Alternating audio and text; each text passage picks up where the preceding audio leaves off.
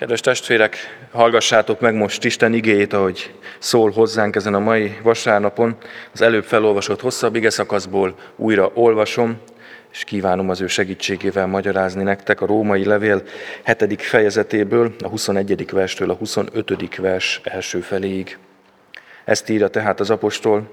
Azt a törvényt találom tehát magamban, hogy miközben a jót akarom tenni, csak a rosszra van lehetőségem. Mert gyönyörködöm Isten törvényében a belső ember szerint, de tagjaimban egy másik törvényt látok, amely harcol az értelmem törvénye ellen, és fogjul ejt a bűn tagjaimban lévő törvényével. Én nyomorult ember, kicsoda szabadít meg ebből a halára ítélt testből. Hála legyen Istennek, a mi Urunk, Jézus Krisztus által. Amen. Foglaljuk el helyünket.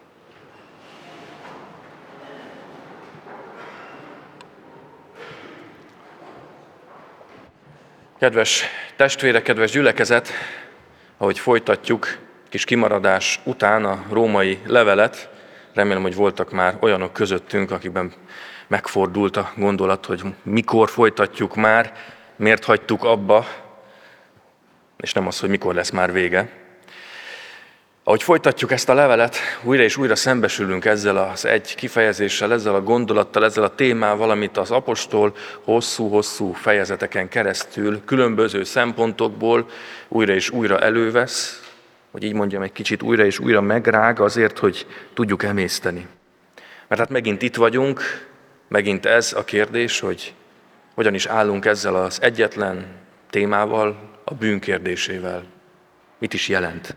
Ez az egyetlen szó, ami hogy zavarba ejtő, annyira nem tudunk, néha nem is akarunk vele mit kezdeni, hogyan van jelen a mi életünkben. A nagy kérdés, ami a Szentírás szerint minden nagy személyes kérdésünk mögött meghúzódik.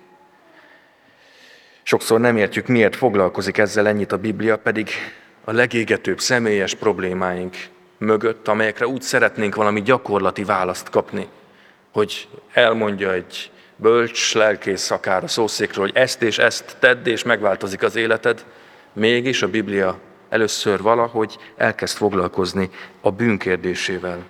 És azt mondja, hogy a legkomolyabb kérdéseink mögött is ez van. Hiszen a mi kérdésünk az, hogy hogyan lehetek én boldog. És akkor jön Pál, és azt mondja, hogy először tedd fel a kérdést, hogy miért nem vagy boldog. És aztán meglátod a problémát. Aztán feltesszük a kérdést fiatalon és idősen egyaránt, hogy mi az élet értelme és célja, és aztán kicsit megfordítja, és azt mondja, tedd fel a kérdést, hogy miért nem találod meg az életed értelmét és célját. Mi az, ami akadályoz ebben? Innen indulunk ki, testvérek, és igazából két témát szeretnénk itt a felolvasott ige szakasz kapcsán megvizsgálni. Az egyik, hogy hogyan szembesít minket az apostol, az ige a mi helyzetünkkel és állapotunkkal, illetve hogy milyen cselekedetek fakadnak mindebből. Egy erős mondattal indítja ezt a szakaszt az apostol, azt mondja, hogy tudjuk, hogy a törvény lelki, mi pedig testiek vagyunk. Azt mondja, hogy az a törvény, amit Isten a lelki ismeretünkbe helyez el, illetve főképp az igébe foglalt isteni parancsok, akár a tíz parancsolatra is gondolhatunk, az valahogy egészen más természetű, mint amilyenek mi vagyunk. Mert hogy a törvény Istentől jön, mi pedig ebbe a világba vagyunk belegyökerezve. Mi az isteni szándékkal szemben fogalmazzuk meg magunkat, és ezt az egyszerű ellentmondást megérteni is már a hitnek valamiféle lépése. Eljutottunk-e már egyáltalán idáig, hogy érezzük azt, hogy mindaz, ami ott, akár csak a tíz parancsolatban is meg van fogalmazva, valahogy gyökeresen szembe megy azzal, aki és ami vagyok, amit én természetem szerint választok, döntök és képviselek. Mert ha ezt a feszültséget nem éreztük még át, akkor, akkor még van hova előre lépnünk. És persze rögtön utána fel is tehetjük a kérdést, hogy vajon nem a törvényel van probléma? Sokan erre jutnak. Pál azonban azt mondja, hogy inkább velünk van probléma. Mert hogy így folytatja, és többször is elmondta ezt a zavarba ejtő mondatot, amit jó, hogyha egy kicsit próbálunk megérteni. Itt ezt mondta, nem azt teszem, amit akarok, hanem azt, amit gyűlölök. Nem azt teszem, amit akarok, hanem amit gyűlölök. Ezek azok a apró vagy nagyobb rések a pajzson, amivel szembe találkozik a legőszintébb és tisztább pillanataiban az ember. Azzal, hogy van egy mérce, ami előttem van, amiben gyönyörködök, ami a sajátom, amit az értelmem szerint, hogy az apostol mondja, képviselek, talán még a szavaimmal is, de nem vagyok képes megfelelni neki. Mi lesz belőle? Mi következik ebből? Éreztünk már ilyet? Úgy őszintén bele, bele borzongtunk már néha abba, hogy a saját mércénknek sem tudunk megfelelni. Mit teszünk ilyenkor? De gyakran ilyenkor eszünkbe jutnak azok a politikusok vagy közszereplők, akiket ütköztetnek saját, akár évekkel azelőtt felvett nyilatkozataikkal, és megkérdezik, hogy na és akkor hogy van ez? Ma átmond, akkor meg bét. És jönnek a hebegések, habogások, nagyon kellemetlen helyzetek, de már egészen profi magyarázkodók is vannak. Mi meg mosolygunk, vagy dühöngünk a tévé előtt, és nem mindig ismerünk saját magunkra. Pedig ugyanezek kamerák nélkül, de lejátszódnak a mi életünkben is. Mindannyiunk tör, története ez, hiszen a saját magunk törvényét, a saját magunk mércéjét sem tudjuk gyakran betartani. És az ember ilyenkor elkezd szétszakadni hazugságokba, magyarázkodásokba, önámításba, mások becsapásába menekül, vagy a másik, hogy nem tud ezzel a feszítő helyzettel mit kezdeni, és gyakran éppen ilyenkor alakulnak ki a legveszélyesebb, önpusztító szokások, függőségek.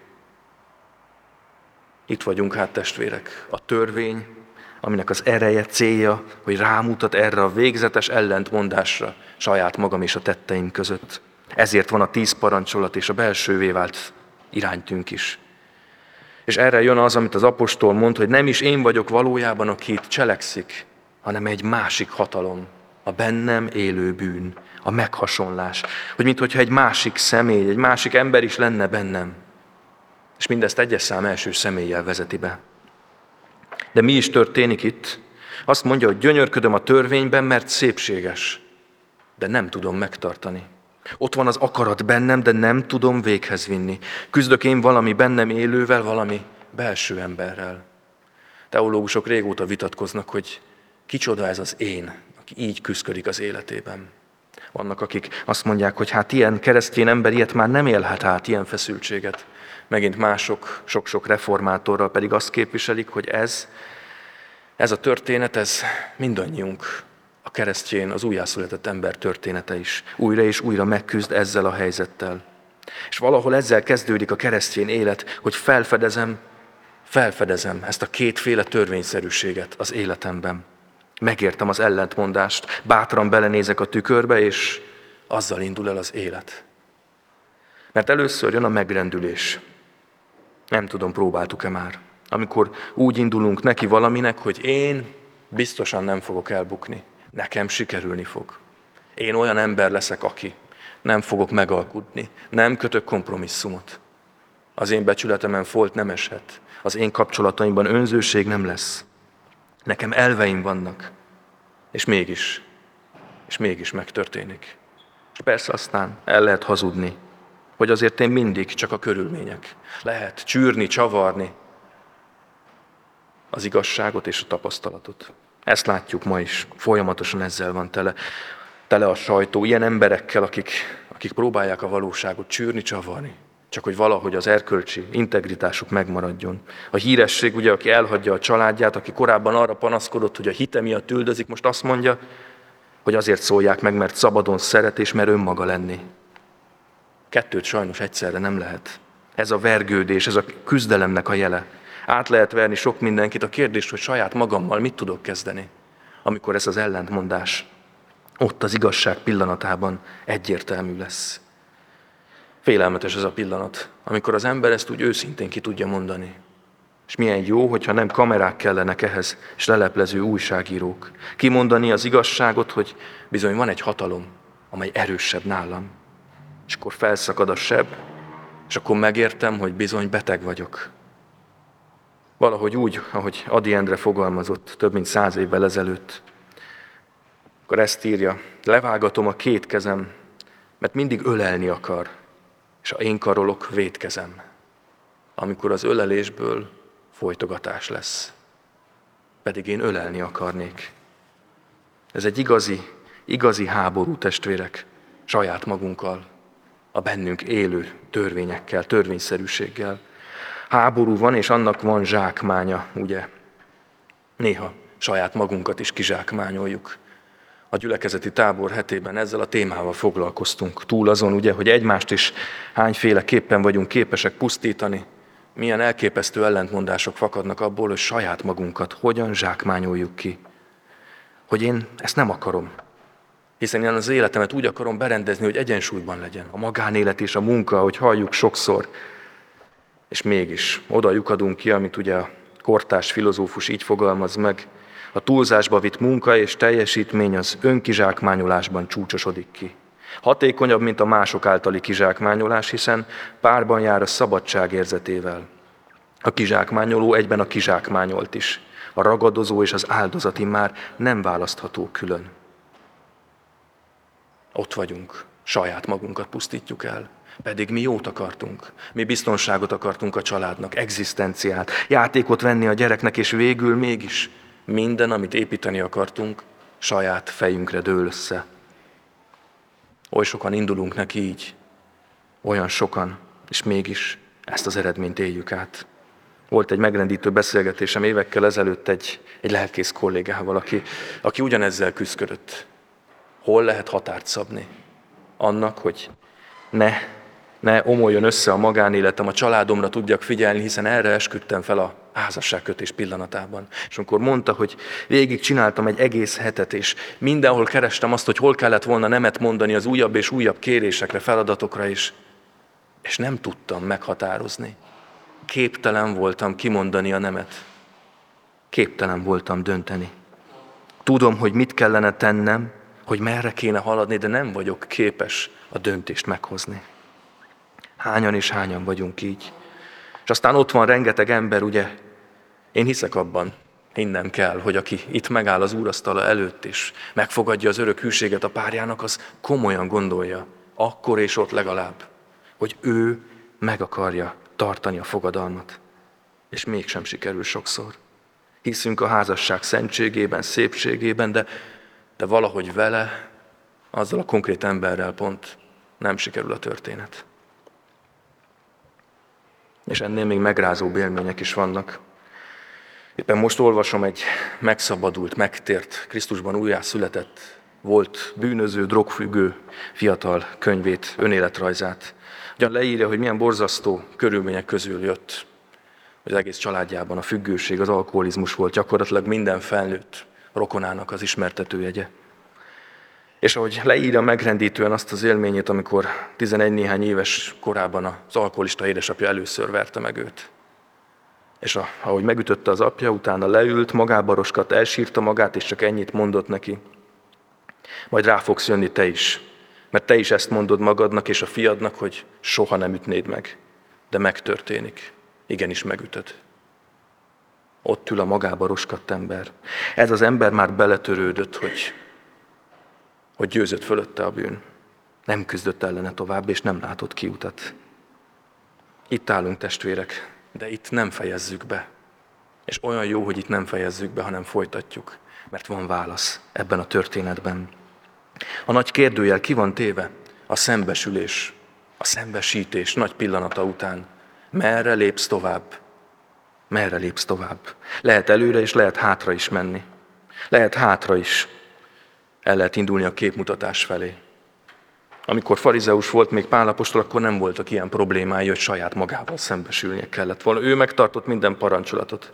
És aztán, ahogy közelebb került Istenhez, ugye itt pont ebből a hetedik fejezetből derül ki, hogy ami igazán problémát okozott neki, az a tizedik parancsolat volt. A ne kívánt. Az a bűn, ami bennem van, amit senki más nem lát. Az indította el benne az indította benne el ezt a gondolatot, hogy vajon tényleg minden rendben van-e vele. És lehet azt mondani, hogy marad a képmutatás, nem küzdök én tovább. És aztán ebből fakad az a rengeteg, rengeteg konfliktus, ugye?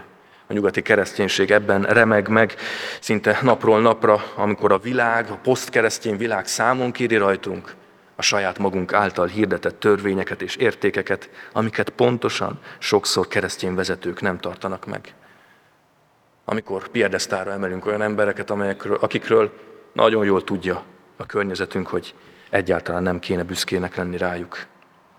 És aztán mehetünk tovább, ugye, az elvek, az értékek csűrési csavarása felé. Ugye, nemrég hallgattam meg egy podcast beszélgetést a monogámiáról, a, a házasság kérdéséről. Ugye adott a helyzet, nagyon sok házasság romlik el, és felteszi az ember a kérdést, akkor ezzel van baj? Lehet, hogy a céllal van baj.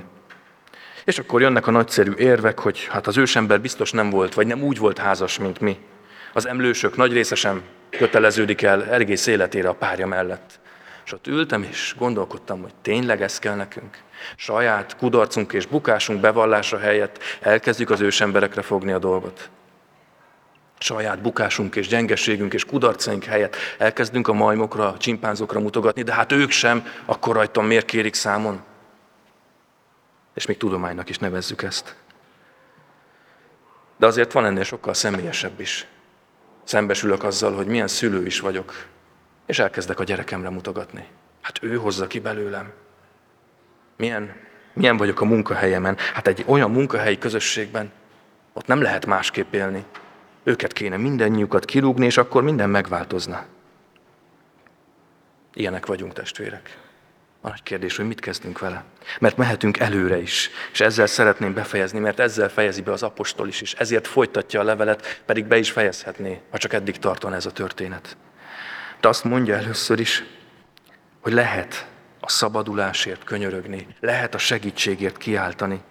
Ugye itt ez erről beszél itt a végén, ugye, hogy én nyomorult ember, kicsoda szabadít meg ebből a halára ítélt testből. Hála legyen Istennek a mi Urunk Jézus Krisztus által. Van szabadulás. Ezt mondja az 50. Zsoltárban az Úr felénk fordulva. Hív segítségül engem a nyomorúság idején, és én megszabadítalak, és te dicsőítesz engem. Testvérek, ez a nagy kérdés. Hívjuk? Tényleg? Hívtuk már úgy igazán? Ez emiatt? Az igazi lelki nyomorúság miatt segítségül az Urat? Vagy csak a külső problémák miatt? Mert ő azt mondja, hogy ne azért hívjatok elsősorban, mert esetleg féltek egy vizsgától, amire nem tanultatok eleget. Vagy egy állásinterjú előtt kicsit zavarban vagytok, hogy hogy fogjátok magatokat jobb színben feltüntetni, mint az önéletrajzatok. Nem azt mondja. Azt mondja, hogy az igazi lelki nyomorúság, amikor szembesülsz ezzel, hogy akarod a jót, de nem tudod megtenni, akkor hívd. Hívtuk már őt ezért? Vagy még mindig csak csűrjük, csavarjuk a valóságot. Nem akarunk szembenézni vele, másokat okolunk. Mert azt mondja, hogy akkor jön el a szabadítás, ha őt hívjuk, ha a mélységből kiáltunk hozzá. És aztán folytatom, mert kicsit nehéz lesz elsőre ez a gondolat, de fontos az is, hogy megtanuljunk ezzel az ellentmondással együtt élni. Nem elfogadni, együtt élni. Nem beletörődni, hanem felismerni és küzdeni ellene, de a feszültséget folyamatosan a keresztény hívő életünkben fenntartani. Nem elfelejteni, hogy testi emberek vagyunk. Nem elfelejteni azt sem, hogy már Istené vagyok, de még itt élek ezen a földön, kísérthető vagyok, ebben a feszültségben élek. És hogyha ebben a feszültségben élek, akkor újra és újra megtapasztalhatom azt, amiről az apostol így ír le, hogy ezt mondja neki Krisztus egy nagyon mély pillanatában, hogy elég neked az én kegyelmem. Elég neked az én kegyelmem. Semmi másra nincs szükséged. Nem kell senkinek hazudnod, bizonygatnod semmit. Újra és újra belekapaszkodhatsz az én kegyelmembe, ami elég lesz neked, hogy együtt élj ezzel a feszültséggel, hogy elfogad saját magad törékenységét, kísérthetőségét, és mégis Krisztussal együtt az ő kegyelmét és a növekedés lehetőségét. Kicsit olyan ez, ez a mondat, mint egy ilyen emlékeztető oltás. Sokunkat itt a templomban valószínűleg beoltottak ugye a Covid ellen, és nem is egyszer, hanem többször kellett emlékeztetni a szervezetünket arra, hogy ott van az ellenanyag, hogy győzni fogunk, ha jön a fertőzés. És ugyanígy ez a mondat, ami újra és újra el kell, hogy hangozzon ott a lelkünkben, hogy elég neked az én kegyelmem, ez a kegyelem emlékeztető oltása, be kell adni időről időre. Nem elég egyszer valamikor a keresztény életünk kezdetén, hanem újra és újra át kell élni. Emlékeztetni magunkat erre. És milyen jó, hogy emlékeztethetjük magunkat erre. És végül érdemes még a közösségi felelősséget megnézni, hogy mit tudunk tenni mi keresztjének az elképesztő képmutatás kultúrája ellen. Hogy feltenni a kérdést, hogy a mi gyülekezetünk vajon a, a segélyhívásról szól, a közös Istenhez való fohászkodásról, vagy arról a, arról az önmagunk megnyugtatásáról, hogy mi, akik itt vagyunk, jók vagyunk, akik kint, azok biztos rosszabbak, mint mi, és akkor már csak jól állunk. Mindenkit csak nem lehet a pokolba küldeni. Sokan ezzel a ki nem mondott blőd gondolattal állunk hozzá. Pedig ott vagyunk ebben a történetben. És testvérek, mindannyian ott vagyunk, a melletted ülő, és te is, mindenki ebben a templomban is. Nem érdemes elhitetni magunkkal azt, hogy nem. És nem az a kérdés, hogy jobbak vagyunk-e, hanem az, hogy megszabadítanak-e minket. Van-e szabadulás a számunkra? És olyan rossz látni azt, hogy amikor, ahogy említettem, számos nyugati keresztény vezető lebukik a nagy, óriási teljesítmény mögött kiderül, hogy milyen elképesztő, önpusztító vagy a környezetüket romboló magánéleti bűnök vannak, és aztán körülöttük élők, gyülekezetük fogják a fejüket, és elhangzanak ilyen mondatok, hogy én láttam, én sejtettem, de nem tettem semmit. És pont ez a baj, testvérek. Amikor látjuk, amikor sejtjük, hogy a másik ott vergődik ebben az ellentmondásban, és nem teszünk semmit. Pedig együtt járulunk az úrvacsorához. Együtt mindannyian. Azzal együtt, hogy ez a történet a saját harcunk is, meg kell próbálni odafigyelni a másikra. Mert hogy, és ezzel fejezem be, Jézus pontosan az ilyenekért jött, mint amilyenek mi vagyunk. Ezt mondja. Nem azért jöttem, hogy az igazakat hívjam, hanem a bűnösöket. Sikerülhet? Sikerülhet. Mindenre van erőm a Krisztusban. Ő mondja, elég neked az én kegyelmem.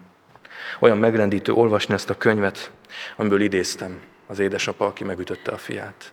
Az a fiú elképesztő mélységeken ment át, de megtalál, megtalálta a kegyelmet Istennél, találkozott a szabadító úrral, aki nem csak a függőségeiből, hanem a, a bűnből, a nagybetűs elszakadságból is megszabadította.